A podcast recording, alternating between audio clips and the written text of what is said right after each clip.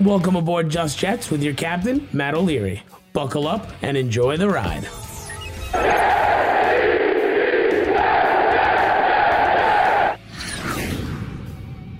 Hello and welcome to Just Jets episode number 136. What's going on? I am Matt O'Leary back with another video, and today we will be getting into the Jets defensive line being a little bit overrated because, well, they stunk up the joint in week three against the Cincinnati Bengals. We'll get into Zach Wilson's return. We'll get into some big news for me. At least I, I think it's big news, so you guys should care about that. And, uh, well, we'll get into your voicemails as always. But before we get started, you guys should know the drill. Want to say thank you to the sponsors over at Manscaped Smooth Sack Summer Gonzo. We are in fresh ball fall. That's what it is, ladies and gentlemen. Fresh ball fall is here to stay. If you haven't been scaping for the summer sun, it's not too late to sweep your sack of those pesky pubes. Summer gone, fall is here. Keep your boys fresh and clean. The leader in below the waist grooming is here to make sure that your pubes feel smoother than a beach ball and smell fresher than your girlfriend's pumpkin spice latte. Start the new season the right way and join over 6 million men worldwide who trust Manscaped with this exclusive offer Jets20, J E T S 20 for 20% off and free shipping. Pick yourself up something nice. Okay, so you know what? We're going to do this a little bit out of order. I tease that there's a little bit of an announcement, and uh, I think it's going to be a good thing. I think hopefully you guys like it. And this is the first place that I'm saying it to uh, you guys, like some people that I'm close with know, uh, which is great. But um, I wanted to make the announcement here before things get moving. But as of next week, 10 3, so October 3rd is the first day, I will be doing content full time. Uh, I will be no longer with the day job. So that means more time for more content. And this was uh, an exciting thing for me to get to this point. I am extremely, extremely, extremely excited. Um, I couldn't have done it without you guys. So I want to give a thank you to you. I appreciate it and owe you guys a ton. So just want to give, you know, my thanks and appreciation there. But for some things that you can expect. So this show still going to be running on Wednesdays. They'll come out Wednesday morning. Uh, you know, the regular videos we will have come out daily at that point. On Sundays, we'll do pregame live, which we've been doing. We'll have our reaction after the fact, but we are going to ramp up live streams in addition to uh, my regular coverage. So that allows me to talk about the Jet Report, which is going to be my live stream show that airs at 2 p.m. Monday to Thursday. So Monday, Tuesday, Wednesday, Thursday. We'll go over a topic of the day. We'll go over uh, some questions. You can send super chats. A uh, whole lot of fun. I'm so excited to get into that. Um, really excited. And if you miss it live, I will also make that available in audio form, uh, which will be available shortly after the the live stream. So you can catch it on YouTube if you prefer. If you're a commuter, it will be available for your commute home. Uh, and I'm super excited to get into it. And uh, I'm super excited to dive into my Jets coverage full time. And uh, if you're an Islanders fan, I am doing Islanders content too, um, which was something that I did for a while and then had to unfortunately take a step back from. But that is coming back. Uh, so if you're interested in my Islanders coverage, check that out on Twitter uh, and social media as well. And let's get into today's episode. I talked enough about myself. Let's talk about this team that just frustrates me to no end. And that is the New York Jets, their defensive line. Uh, what a letdown performance against Cincinnati. I mean, just it, I, I shake my head because it's so frustrating to see a team that was allowing so many sacks, so many pressures through the first two weeks. Jonah Williams at left tackle was a turnstile the first two weeks. Uh, Joe Burrow was getting sacked. He was getting pressured. He was getting hit at an insane rate. And all we've heard about was how the Jets are going to specialize in their pass rush. That's Robert Saleh's calling card. He signed Carl Lawson, and Quinnen Williams was the third overall pick, and John Franklin Myers has the new contract, and Jermaine Johnson, and Clemons, and Sheldon uh, Rankins, and uh, Solomon Thomas, and you just Jacob Martin. The list goes on and on and on and on and on. Before the game even started, one of the frustrating things, at least I thought, with the pass rushes, they weren't dressing one of their better pass rushers in Bryce Huff. How the hell is Bryce Huff not playing? maybe i mean i think it's stupid but you could i guess sell me on the idea that he wasn't playing in the first couple of weeks of the year because they were going up against such run heavy teams but in a situation where you're going up against a team that's offensive line is putrid you would think bryce huff should be out there and will be out there um, unfortunately not the case unfortunately not the case and I, I think it hurt because they could not get home with their front four to for for beans. They had two sacks in the game, which is just nearly not not nearly enough. You have to have more than that. You have to have uh, a, a better pass rush with your front four, which was been talked about and hyped up. And I'm sorry, it feels like the defensive line's been overrated. Uh, Quinnen Williams was getting into it on the sideline, and that went viral. But to his credit, he and the defensive line as a whole played better, and the defense as a whole played better after that, which I guess positive spin. We'll sign up for that. We'll take that as a positive, but like that is that it? That's it. That's the only thing that we have to hang our hats on. Is that like okay? Yeah, uh, Quinnen Williams went a little nuts on the sideline, and then they looked a little bit better after that. Great, fantastic, I suppose. But Carl Lawson didn't have the impact that I anticipated him to. Uh, Trey Hendrickson looked pretty good, which was pretty much the the Bengals decided to move on from Carl Lawson and bring him in, and uh, he downright dominated George Fant. And then on top of that, he also dominated Conor McDermott when he came into the game. But just I'm really surprised. That was an opportunity for the Jets to, and I, it was going to be a tough game to win. I think too many people were writing it off as such a oh a game they have to win, but I just thought the defense would make it a little bit more competitive. I mean, the offense. We're going to get into Zach Wilson's return as the second part of this intro, but just for this defensive line to be as vanilla and boring as what it was in that game is just unbelievably frustrating. And I get, I mean, we're gonna get into a ton of call, into a ton of calls about Ulbrich and Saleh. And look, I get the frustration. That was your time. That was your time to prove it, guys. It was a golden opportunity, and they didn't do a damn thing. Did not do a damn thing. Luckily, some stupid storylines were put to bed this past week where it was like after that crazy win, Joe Flacco. Uh, the people were saying, Joe, you got to continue ride ride the hot hand, and Joe Flacco continue to ride it out there, baby. And uh, he he regressed pretty hard in week three. That was rough. He was a statue. Anytime he was hit, fumbled, uh, threw a, a brutal interception, strip sacks. He lost the. It felt like he lost ball like five times. It was unbelievable the rate that he was going down. But Zach Wilson's back.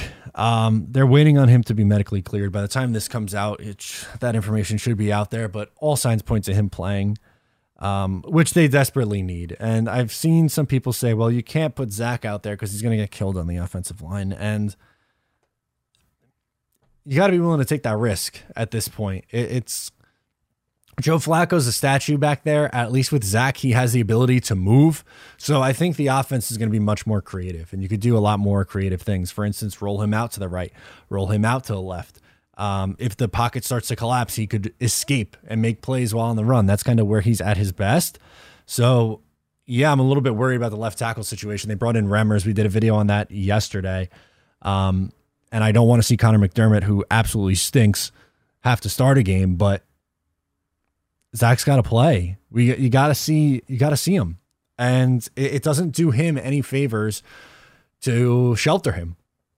It doesn't. If you're scared of playing your number two overall pick in year three or four, depending on how you want to uh, timestamp Douglas's tenure, that's that's not good. That's really not good, and I don't think you can be afraid to play him. You can't. You can't go through life being scared of, oh my God, what if he gets hurt again? Well, what if you put Joe Flacco back there and he stinks again? Like, you're wasting time. The more time that Joe Flacco is playing and the less we see of Zach Wilson, That doesn't do anyone any good. We know Flacco's not the long term answer here. You have to see what Zach has. And I would imagine with the influx of talent on this offense, whether it be Garrett Wilson, the tight ends that they don't really use nearly enough. Uh, is, does Uzomah play? What's the deal there?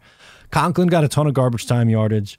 Um, I would like to see more from the tight ends, and they're very, very, very pass happy. Which I think with Wilson back, they're going to try to get the run game going a little bit more, which I think is a plus because there's no need for them to be pacing out to put up historic passing attempt numbers. That's like that's insane to me. Like why why is that a thing? It should not be a thing.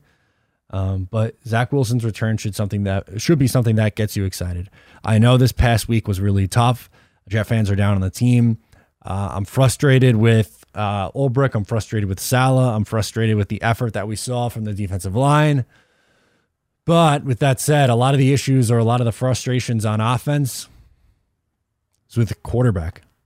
I think at least if you have the number two pick from last year out there and in, hopefully you are seeing him looking more like Trevor Lawrence and not so much like Trey Lance, who got hurt, uh, Mac Jones, who got hurt, and Justin Fields, who doesn't look good at all right now. And poor Fields is in a brutal situation, but God Almighty, is that rough?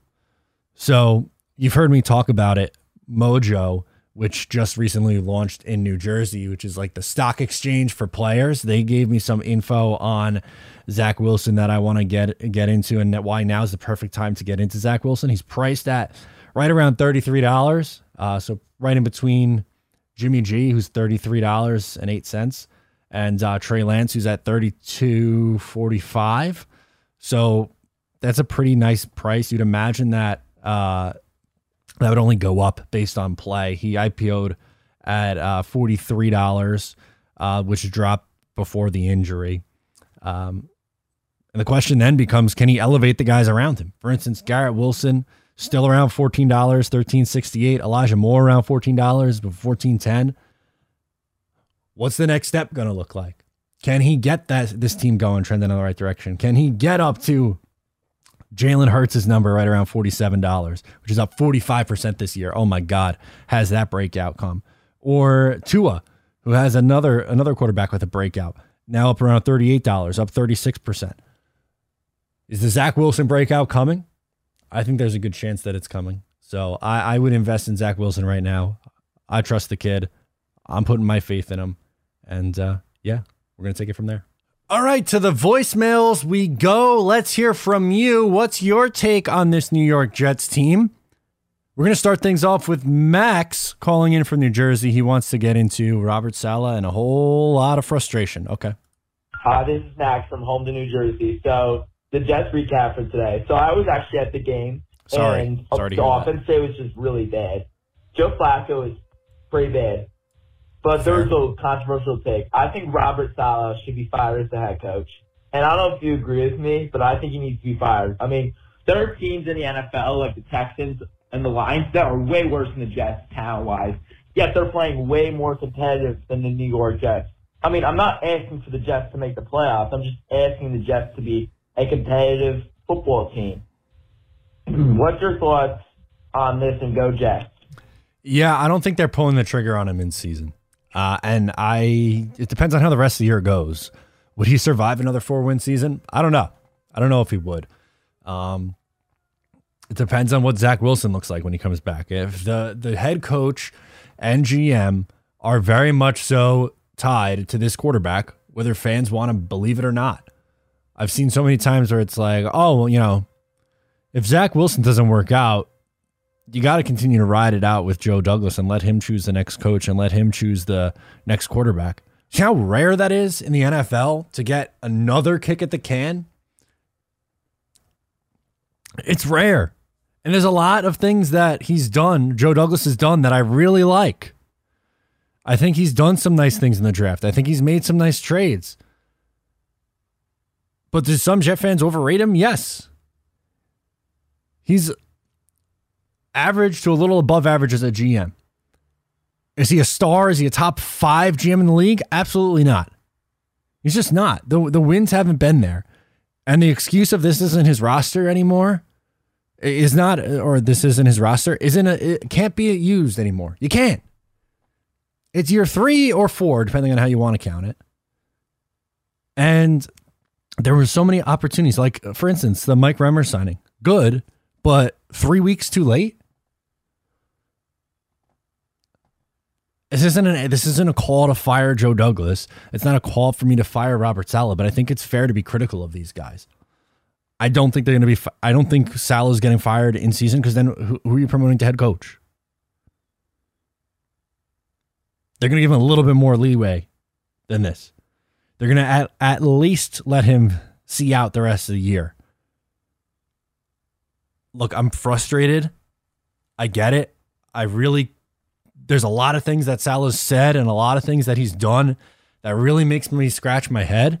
And I get fans are turning on him. I, I get it. I really do. But at the same time, what what do you think they're going to do in the middle of the season? Who are they promoting? Uh, uh Rob Middleton? They're going to make head coach? I don't know. I, I don't think that's a realistic option right now. Let's go to Jeff from New Jersey. Both sides of the Jets line awful. That's what he wants to get into. Okay, let's do it. Hey, Matt. It's Jeffrey from New Jersey here. What's up, man? We called Giles, but I'm just so frustrated after this loss to the Bengals. I just really do not understand how this offensive line continues to be terrible, especially in the run game. I mean, we can't establish the run ever. There's no reason Joe Flacco should be throwing 40, 50 times a game. It's just unbelievable. And we got these new who are supposed to be good at run blocking, and we can't get any anything. And then George Fant is playing like he's playing worse than the 2020 version of George Fant. And uh, Max Mitchell is holding his own, but it's just this offensive line was supposed to be better. And this defensive line is super overrated, and I don't understand why John Franklin Myers is still playing on the edge when he's better in the interior, and I don't understand why Bryce Huff is inactive. I mean, I just don't get it. Um, this defense is very frustrating. We have a switch defense right now. I mean, just it's giving me flashbacks of last year, but a little bit better because of Sauce Gardner and DJ Reed. Safeties are unbelievably terrible, but just hoping we can come out and do a better job when uh, Zach comes back against the Steelers, hopefully. But this offensive line must play better, or else Zach's going to get injured again. I mean, it's just unacceptable at this point. Thank you. Have a good one. Yeah, absolutely. Uh, I get it. Um, I, I, for me, the lines thing is so. The defensive line was so jarring to me, uh, and I think the worst part about the offensive line is the pass blocking. I think the run blocking they've been fine, especially the right side. Like I got to give a ton of credit to Max Mitchell. He's held his own. Has he been phenomenal? No, he's not making a Pro Bowl anytime soon, but he's been fine. AVT's been great, but George Fant really struggled before getting hurt. Laken Tomlinson was bad in week one and got a little bit better. Connor McGovern's been, eh. I think they've actually run the ball relatively well. They just haven't done it a ton because they've been down in these games. They, they go down right away. The defense lets up a score almost constantly. That's what happened this past week. Bengals go right down the field and score. And there, you're right. There is like it, it shouldn't be that Flacco's throwing the ball 50 times, and they're uh, on pace to set a, a record record pace for passing attempts, which is no bueno. I think they will start to run the ball more. I think they will get it going, especially when Zach comes back. I don't think they're going to want to put necessarily like as much on his plate, and they're going to try to build this offense off the play action and off of RPOs. So I, I really think that it, it's going to end up being okay, but uh, yeah, right now they are way too way too pass happy. You got to hope that evens out. Uh, LaFleur's been streaky. I thought he was very good in week two, and week one and week three was questionable. I'm hoping that in week four he comes up with a good game plan with uh, with Zach back. Julio from Florida is up next, and he wants to talk about Zach Wilson if he's coming back this week. Hey Matt, how you doing? This is Julio giving you a call from Tampa, Florida. Just wanted to get your quick take on. Did you see the SNY post game from Bart and Willie, pretty much talking about Zach shouldn't come back against Pittsburgh? Just wanted to get your thoughts on that. I couldn't disagree more. I think Zach yeah. needs to come back in the worst way. Um, I don't think that we have to continue to baby him. We have to find out what he is. And um, I think there's going to be a little rust back after the first game, the same time, the same way there was rust after last year's injury. Um, I think you get him in there, get him to shake off a little bit of that rust. Hopefully, produce a run heavy offense. You know, kind of kind of ease the game plan for him, get him up, call it up to speed, and hopefully by game five in Miami, game five against Miami, he's back on track and um, kind of shake that rust off and you know, we have something to look forward to against the uh, Miami Dolphins. And again, kind of shake that rust off. You know how part of the fan base could be. Uh, just worry about him kind of getting back in game five against Miami at home. And he kind of has some of that rust and the fan base kind of gets on him a bit early. But, um, but yeah, just kind of wanted to get your take on that and see we should bring him back against Pittsburgh, or should we wait? Again, I think he needs to be back against Pittsburgh. Agree. Thanks, Matt. I agree with you 100%, Julio. Uh, you can't you can't baby them, you can't shelter them, and you have to know. Like if you're gonna if your stance on it is we are afraid to put our quarterback in there, that's an indictment on the general manager. It's an indictment on the coaching staff. It's an indictment on everything really than what's happened the last few years on the state of what the roster they built. And if you can't you think he can't survive, not not a great sign for what you just invested in the second overall pick. Like there's quarterbacks who play really well with bad offensive lines constantly, and they're not afraid to be put out there. You ha- uh, his running ability, I think, could could save him. And with Mc- potentially McDermott starting at left tackle, does that scare me? Of course it does. But what what's the alternative? Just punt away punt away a game because that's essentially what you're doing if you're playing Joe Flacco again in that spot because he can't move. He has zero chance of moving around in the pocket. I think it's a disservice to yourself. I think it's a disservice to your team. I think it's a disservice to the young quarterback if you're just going to punt away another opportunity. I don't get that one at all. I, I really don't get that mindset. I think that is uh, incredibly silly to do. And I, and Julio, I know you're you're agreeing with me. I think it's uh, good good on you for bringing it up because I saw that clip on the post game and was, I think shocked might have been putting it lightly, but you can't you can't just protect this kid. You got to you got to take your chances eventually. You have to. All right, we're gonna go out to John next, and he wants to talk about personnel decisions not making any sense. How much time you got? Let's go. John from Lakers. Matt, I love the show. I'm calling because if we if we keep playing this soft zone coverage and giving up all these points a game, I mean, did did, did anybody see the Jaguars play today? I mean, we maybe we're better than the Texans, maybe we're better than the Bears. I I know it's with Flacco in there and Wilson's not in there yet, but we really need to step it up, and we need to like get pressure with the four. And if we're not getting pressure with the four, we need to bring the blitz because Jacoby Brissett, Joe Burrow, everybody's sitting back there in the pocket looking like, you know, John Elway. Like they just got all the time in the world. They're just making these downfield passes, and and and then we were before we know it, we're playing from behind. So out goes the run game, and then comes Flacco to just be a statue in the pocket and just and and and and just throw the ball. We're we're really not we're establishing the run, but we can't stick with the run because we're playing from behind. Behind. Time. Yeah. Something needs to change with that. That's my thoughts. Huge disappointing loss. We made the Bengals look better than they really are. Yep. We couldn't get home. Uh, we got all this money in the defensive line, and uh, and and nobody's getting home on on the sacks with the four. And then we sit Bryce Huff and we're playing Franklin Myers on the outside. I don't get that either. It's like, why are we sitting Huff? He he's our most speediest pass rusher that we have, and he's been on the bench for three weeks. They have to make adjustments and stop being stubborn and change something.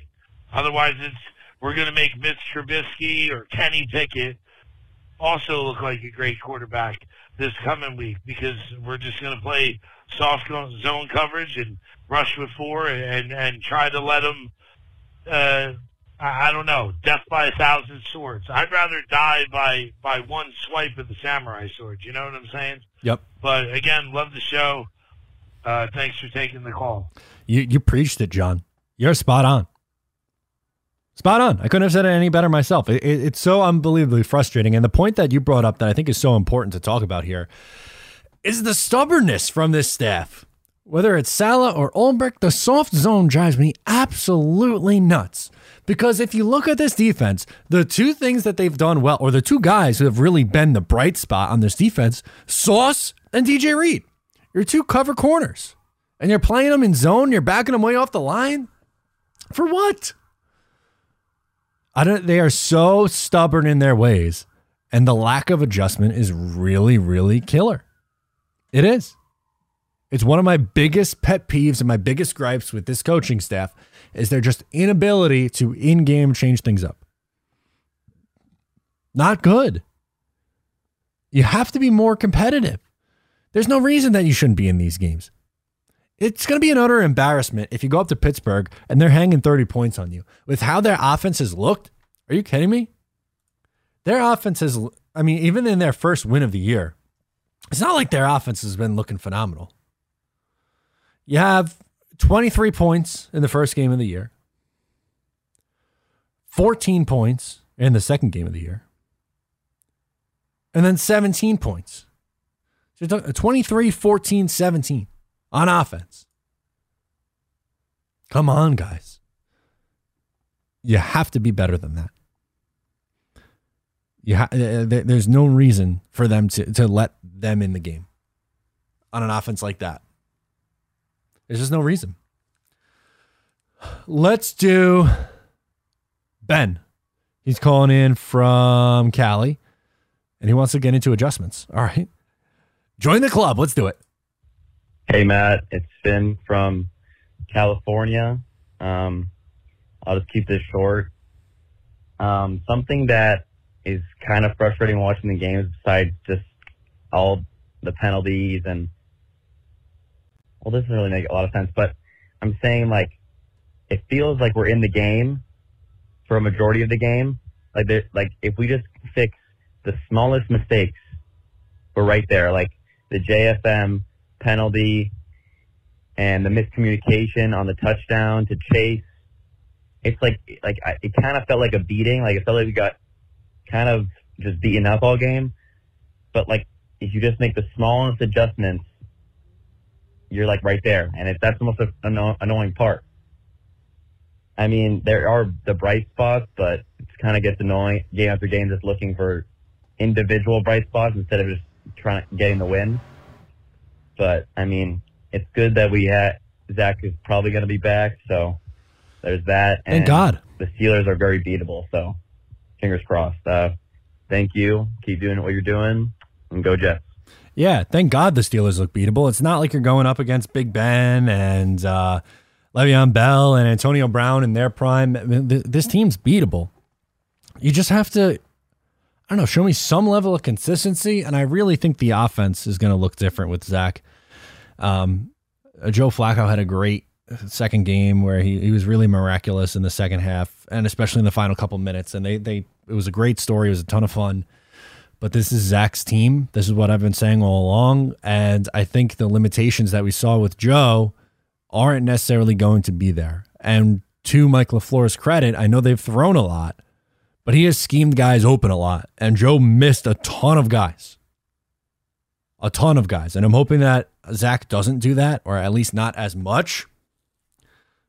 But yeah, it's I think the the offense is really going to end up being what's the difference here, or what's making the difference here. Uh, I think they'll look much much better. I have more faith in the offense turning it around than the defense. How about that? Is that fair? Let's do, before we get into the next voicemail, let you know that we are brought to you by BUSR, the official sports book of Matt O'Leary NY. BUSR.com slash Matt. They are doing match deposit bonuses up to a $1,000, and you get 25 casino chips.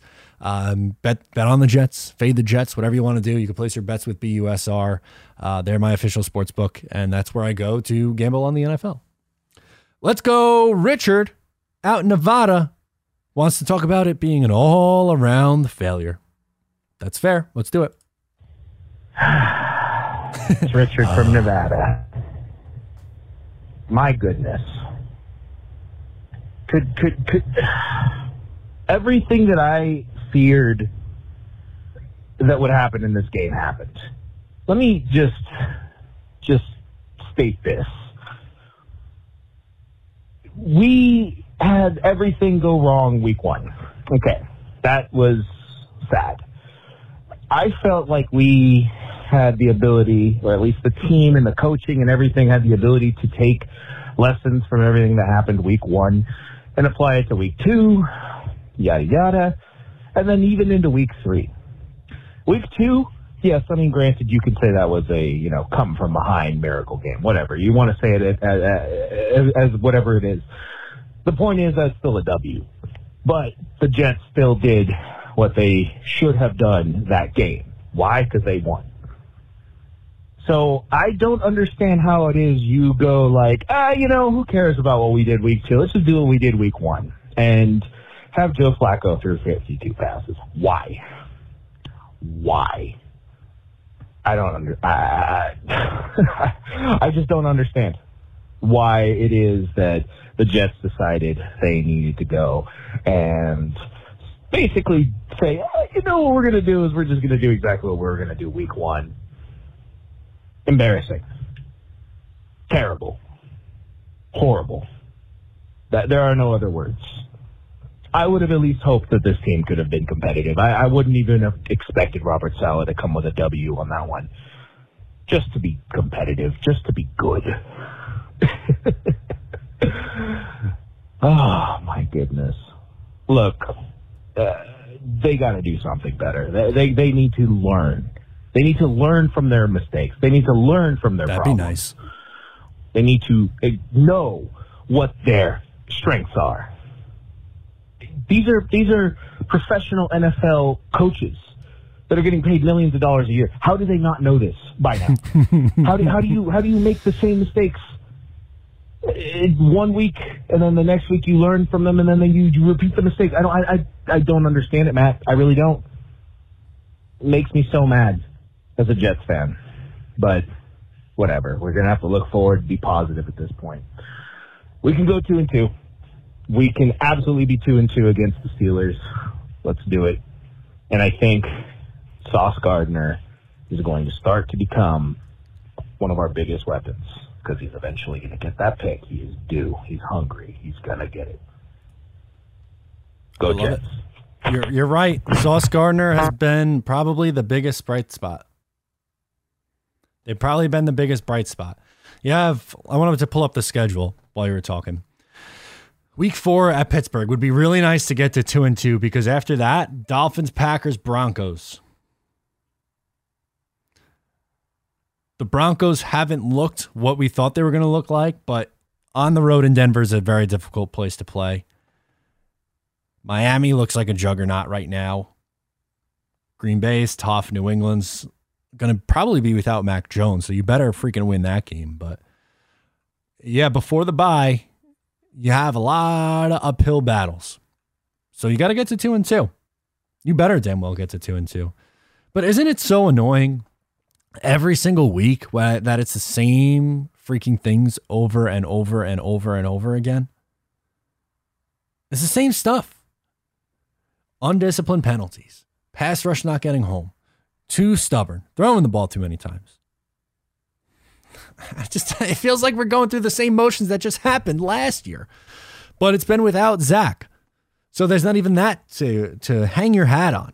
I am very much so hoping that Zach comes back and looks solid because I, I think we desperately, desperately, desperately at least deserve that. You at least deserve that. Eddie, North Carolina, he has a little bit of a rant here. Uh, Ulbrich has to go, he says. Hey, Matt, this is Eddie from North Carolina. I call in, I talk to you guys sometimes on Ryan's show. Listen, we have a problem. They're going to lose the locker room if they do not get rid of Jeff Ulbrich.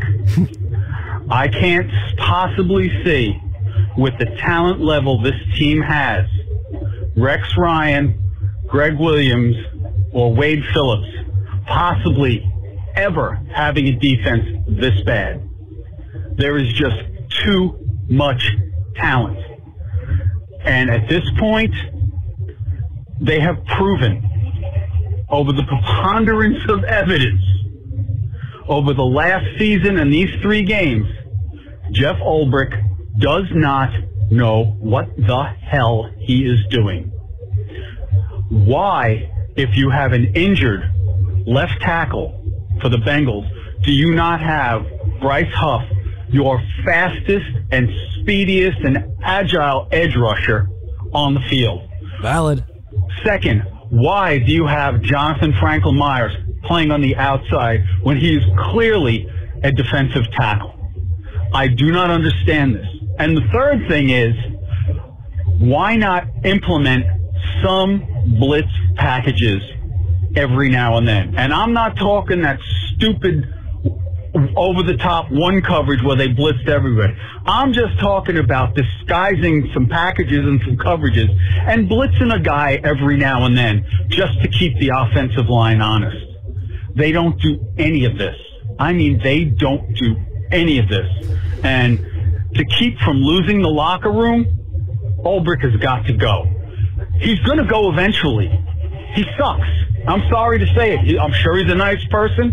He was a great football player, mm-hmm. and I'm sure he's doing his best with all respect. But he's not getting the job done, and Coach Sal has got to take over the defense. Otherwise, they're going to lose the locker room. And if you lose the locker room, it doesn't matter what kind of talent you have, you won't have a team. Anyway, great, great content, Matt. Thanks for letting me call. Of course. Take care. You have a good one. And I think at minimum, and I'm frustrated with Ulbrich, but at minimum, Saleh has to take over the play calling, right? Like even we saw Adam Gase give up play calling duties, um, which if we, I, I guess a little bit different because um, that's the head coach and then giving it to actually his offensive coordinator. So this would kind of be the flip of it, but I think he's got to step up and say, "Hey, let me. I'm gonna uncall the plays here," because it, it, it's been bad, bad. There's been a, very little signs of hope from Ulbrich. I haven't seen one thing that he's done well since he's come here. And you know, before the year, saying, "Look, he he has to have an opportunity with this improved defense and the improved roster, and it's still not a perfect defense. It's not, but you can't have the excuse that the talent's not there at this point." It's not. And through three games, it looks exactly the same like it did last year when they had nobody out there. And now you do have two really good cover outside corners, and they still can't seem to figure out how to stop anybody. It's unbelievable. It's truly bad. Like you let up 30 points to Jacoby Brissett and the Cleveland Browns. And then Joe Burrow, yeah, Burrow and like that offense, they have a ton of playmakers and a ton of weapons, but not being able to get home is embarrassing. And the Bryce Huff decision, I'll, I'll hammer this home again, is just unbelievable for them to just come out and be like, yeah, we're not gonna we're not gonna dress this guy. You, you got to address Jacob Martin. You have to address Lamarcus Joyner. They got to play for what? It, it, dude, I don't know. I wish I had a better answer for you guys. It, it's frustrating. I'm glad we can commiserate on this. Tanner wants to talk about no consistency on this staff. Hey Matt, it's Tanner from Long Island. What up, dude? just had a point I wanted to get a reaction from you from. Uh, I'm really starting to get, I mean, obviously nervous about this coaching staff. I've been giving them every every excuse I possibly can. I love Saleh. I'm really pulling for the guy, but I mean, there's just no consistency there. I mean, look at week one. Defense actually looks pretty good. They hold Baltimore to what was it, ten points? We're down one score. Offense can't get anything done. Week two, Bengals offense looks pretty good. I mean, obviously Garrett Wilson explodes, but the defense can't stop anything. Can't get to the quarterback. I mean, it's the same as last season, beginning of the year. Remember, like, people were going nuts. They're like, "Are we going to lose this guy?" I mean, I mean, is he going to go take a head coaching job with this defense? And then, boom, after two weeks, whatever it was, he's the worst, uh, the worst defense in the league.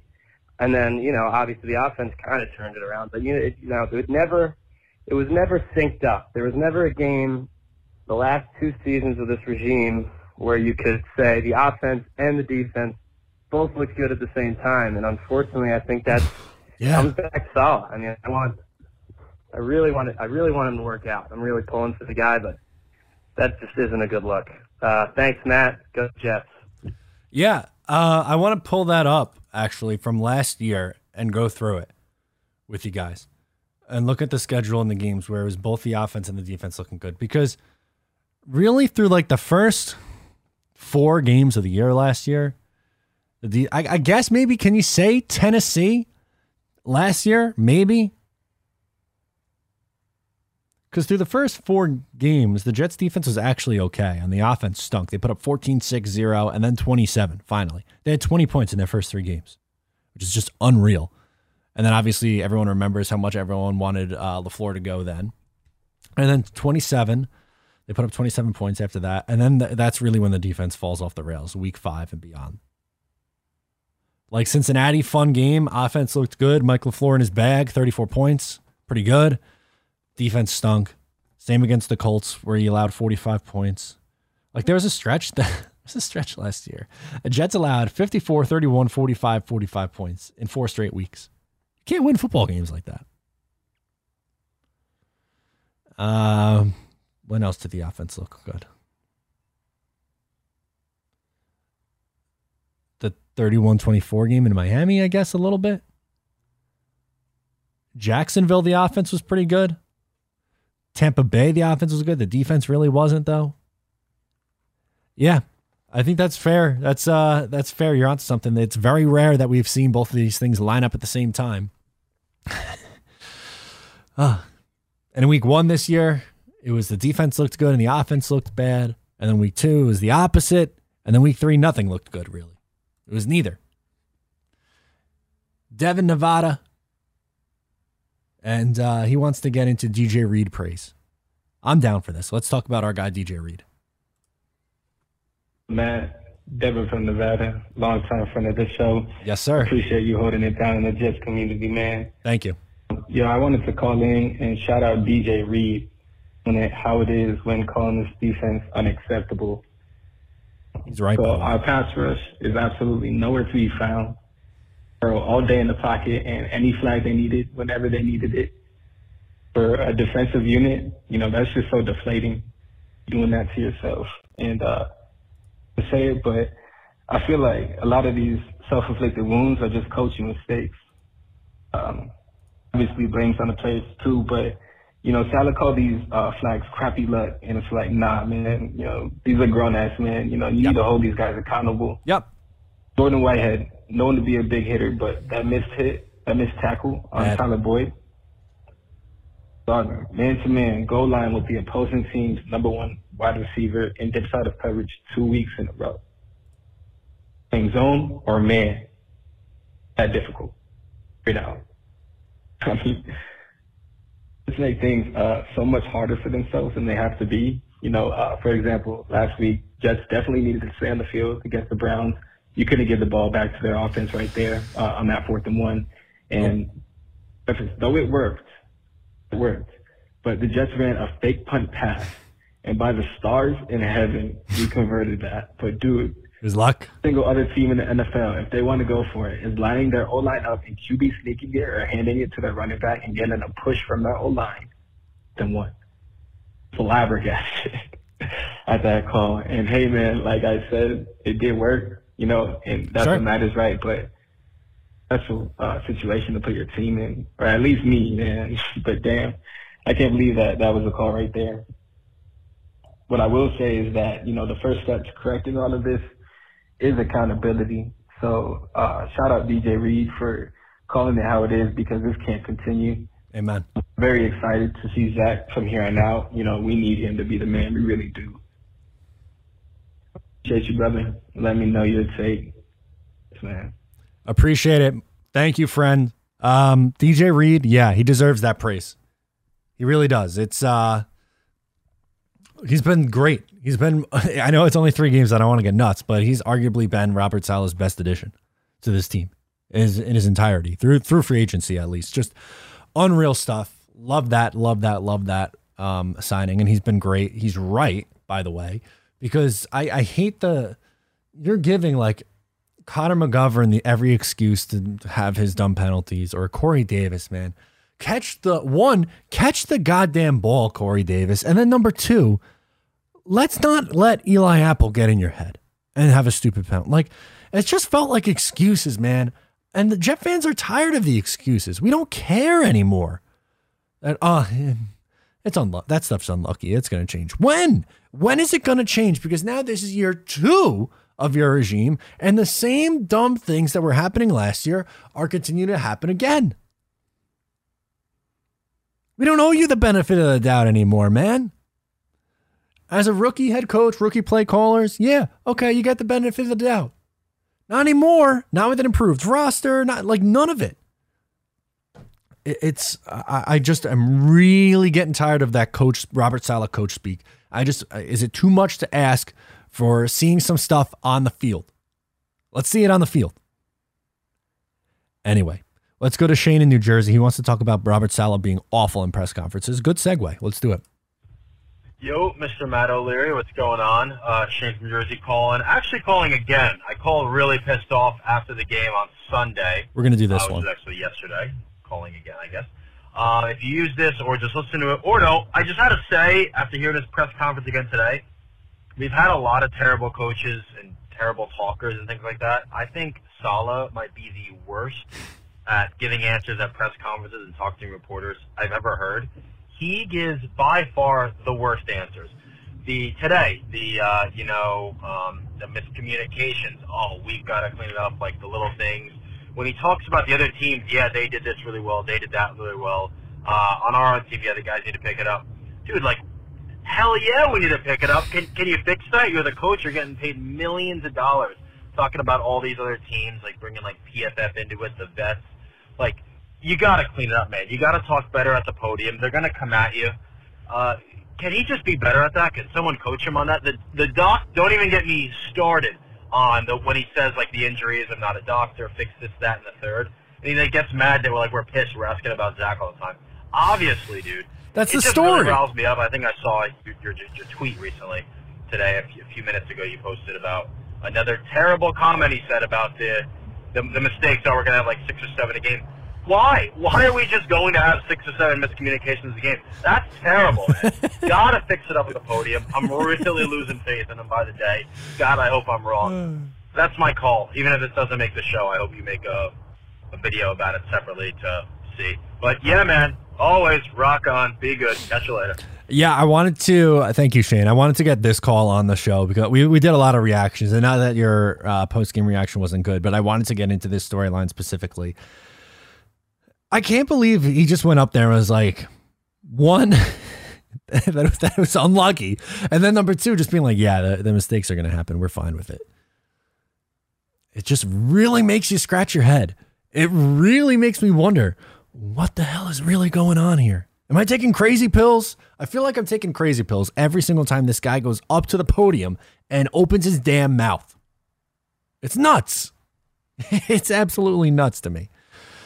Oh, oh boy. Anyway, thank you, Shane, for bringing that up because I just had to get that off my chest because it's just, it's unbelievable that that's accepted. The mediocrity is just accepted. Caden Smith is going to close us out. He's calling in from New York. Hey, Matt. It's Caden Smith calling in from upstate New York. How's it going, I'm friend? calling on Monday night with a bit of a reaction from the Jets game. Sadly, I couldn't watch it, one, because I'm out of the area, and two, because my family just downgraded our TV package, so we can't watch TV now, but that's besides the point. But Sorry, I was watching the stream that Richie from Jets Media does on his channel and just listening to it and just tracking it on ESPN. It was just depressing in general. Like, yeah, we had our good like parts, like Sauce Gardner is looking like a beast, even though I, when he was drafted, I hated the selection, but now I'm coming around to it and he, he's going to be a great player for us. Garrett Wilson looks great. Breece Hall got me some good fantasy points, even though I lost my fantasy matchup this week. And like Jermaine Johnson, Max Military, they're looking good, but like, man, just like the left tackle position. I'm calling after we signed Mike Remmers, so I'm happy that Good that move. happened, and hopefully he can hold up if he starts this week. But man, it's just like Flacco and the um, rotation at left tackle, and then just like allowing the Bengals just to throw the ball down our throat in general. Like it was just sickening in general. Like we have so much to clean up in general between.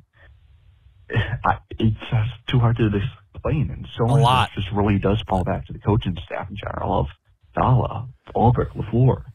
And I mean, especially Ulbrich right now, like his defense. I mean, Sauce and DJ Reed are playing out of their minds, but like Whitehead, Joyner, and our linebacking core isn't doing anything great really. And then our D line is so good, but they're not getting there. They're so talented, but they aren't getting home, and it's something needs to change in general. And this is, is the thing that really gets me is New Era Jets on Twitter, or you probably follow them. They put out a tweet earlier in the week saying, "Oh, why are you um why are so many people projecting us to lose to the Bengals? We beat them last year with a worse squad." And I'm not this is simple. the exact same reason why I don't project the win game Jets to win games anymore because we are still the same old Jets in so many ways. And until we start winning consistently, I really can't project them to win many games at all. So hopefully we can get a turnaround for Pittsburgh, and we just need some life shot into this franchise. Hopefully, hopefully Zach can carry us there. All right, thanks, Matt. Have a good one. Yeah, no problem. Thank you so much for calling in. But you're right. Like I, I don't know how you could possibly say and chalk that up as a e- easy win last week. It's not. Did they have a chance to win? Of course, of course they did. And there was a recipe for for a win. But you can't just say, "Oh, you beat them last year in a miraculous game, and you're, going to do it again." Not that's not that's not a fair way to look at it. But sorry to hear that you weren't able to see the game. You're probably better off this past week, and uh, they damn well better come out and, and beat Pittsburgh because that's a hellish schedule coming up after that. You're going to dig yourself a pretty nice hole. But as the theme of the show keeps going back to, number two is back. And that is the most important thing for the rest of the year. And obviously, I want them to win game. I want them to win every week. I'm tired of the the tank for the draft pick, and like I don't want to go through uh, October, November, December talking about a quarterback and the draft and I, I, the coaching search. I don't want to do that anymore. I want to talk about real football. So my question or my, my plea rather to the New York Jets is allow me to talk about real football for another month. Please. I don't want to start this in October. Is that asking too much? I say no. I think that's a reasonable ask. I think that's a fair ask, but what the hell do I know? That's going to do it for me on this episode. Please make sure to subscribe, rate, review. Also, follow along with myself, Matt O'Leary NY, on social media. Just Jets is on Instagram and uh, Twitter at Just Jets Pod. Follow along with that social channel to stay up to date on the show. Thank you for listening. Thank you for all the support. I am so excited for next week, getting this thing rolling. Jets coverage is being cranked up, so the Jets better pay us back by giving us something to talk about. Thank you so much for tuning in. I'm Matt O'Leary. I'll catch you next time, baby.